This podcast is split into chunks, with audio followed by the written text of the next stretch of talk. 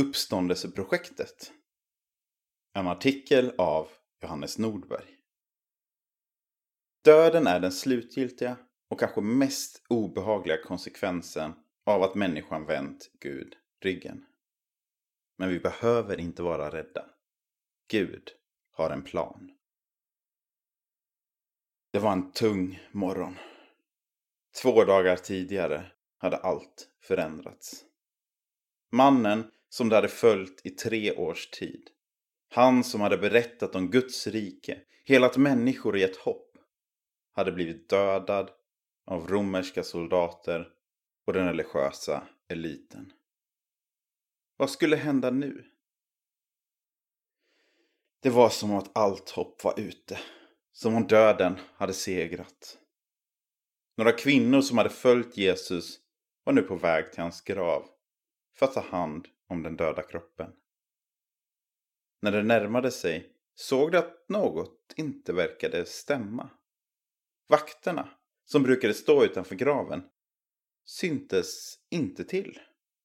Stenen var bortrullad och på den satt en ängel med det mest häpnadsväckande budskap. Han är inte här.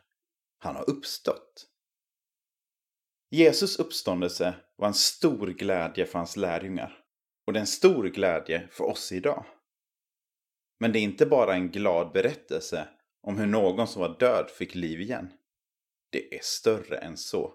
Ja, mycket större. Det handlar om att döden har förlorat. Men vad ska det betyda? Häng med så tar vi det från början. Räddningsplanen. Gud skapar en värld där himmel och jord är ett. Ja, så är det faktiskt där i Edens trädgård. Himlen, Guds plats och jorden, människans plats, är på ett och samma ställe. Och människan får njuta av allt vad det betyder att vara i Guds närvaro. Men det dröjer inte länge förrän människan tackar nej till livet med Gud. I syndafallet, när Adam och Eva tar av den förbjudna frukten, kommer ondskan och döden in i världen och himmel och jord slits isär. Människan behöver nu leva med konsekvenserna. Lidande, sorg och död. Men Gud, i sin kärlek till mänskligheten och världen, ger inte upp. Han väljer ut en man som ska bli far till ett stort folk. Ett folk som Guds räddning för världen ska komma genom. Detta folk, Israels folk, bygger enligt Guds instruktioner ett tempel där Guds närvaro kan vila. Templet, fyllt med symboler som ska påminna om Edens trädgård, blir alltså en plats där himmel och jord åter kan överlappa. Men Gud vill mer än att himmel och jord bara överlappar på en enda plats. När Jesus föds tar Guds räddningsplan för världen nästa steg. Jesus är nämligen både Gud och människa. I honom förenas himmel och jord.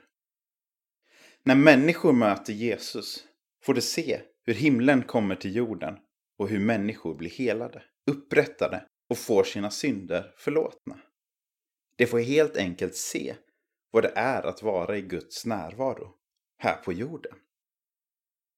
Alla tycker inte om vad Jesus gör.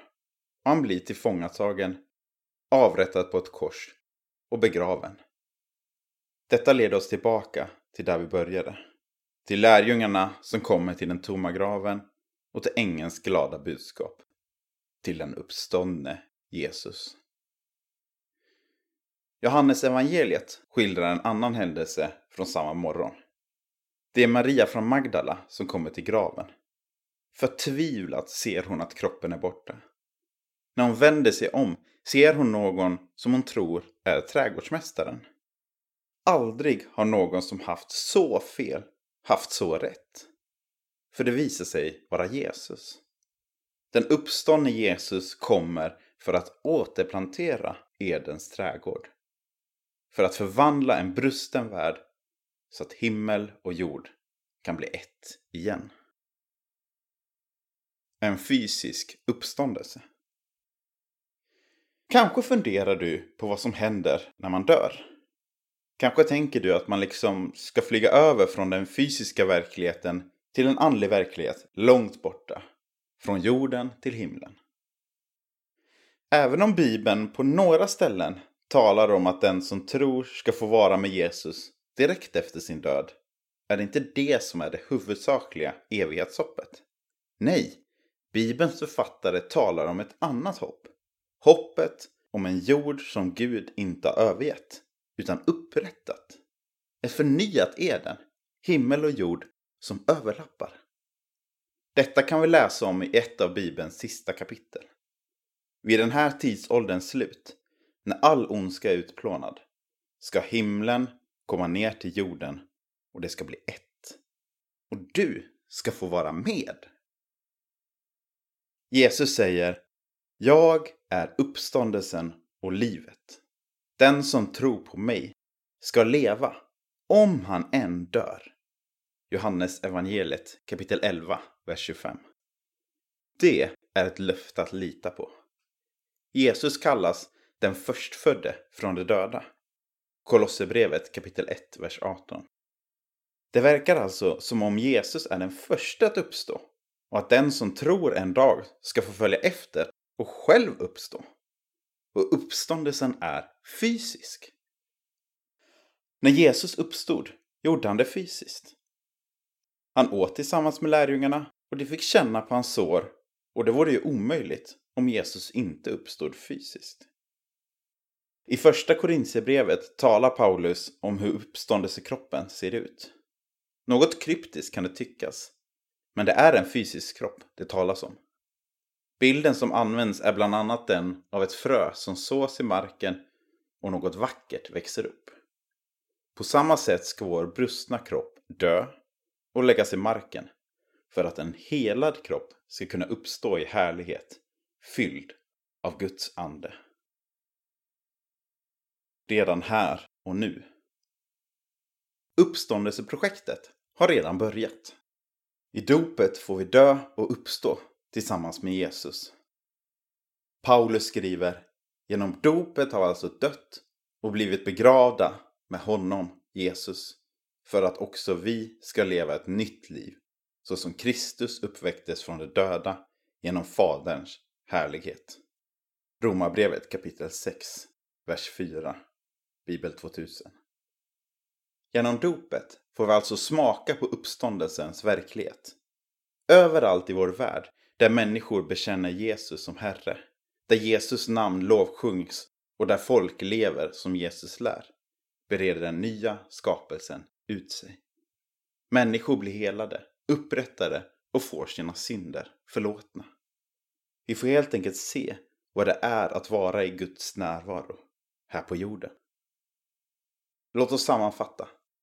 Gud skapade en god värld, men människan vill inte dela sin plats med honom och himmel och jord slets isär.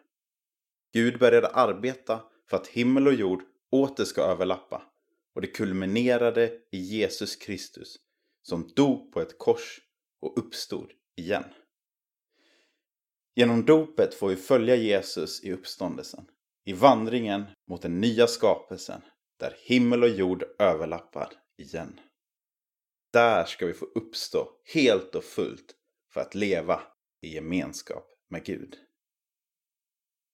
När jag tänker på detta kan jag inte annat än att stämma in i Paulus ord. Du dör, var är din seger? Du död, var är din udd? Första Korintierbrevet kapitel 15, vers 55.